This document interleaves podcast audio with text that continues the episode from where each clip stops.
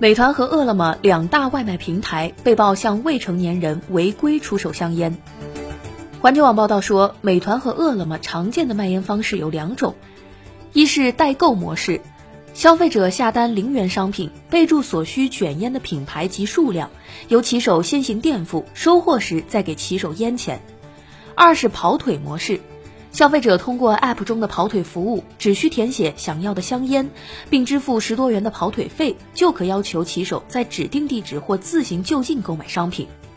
为了逃避监管，外卖平台的商家还可利用相似字或同音字代替烟字，例如把烟字改为燕子的燕或者火焰的焰。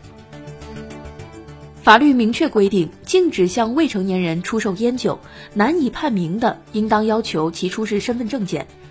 但记者调查发现，在美团、饿了么平台上购买香烟，完全不需要查验年龄。一个十三岁的少年小李就通过美团跑腿买到了香烟。去年，美团和饿了么平台商家违规卖烟曾被曝光，当时两家平台均表示会严加管理。目前来看，没有起到应有的效果。界面新闻，财经大事件。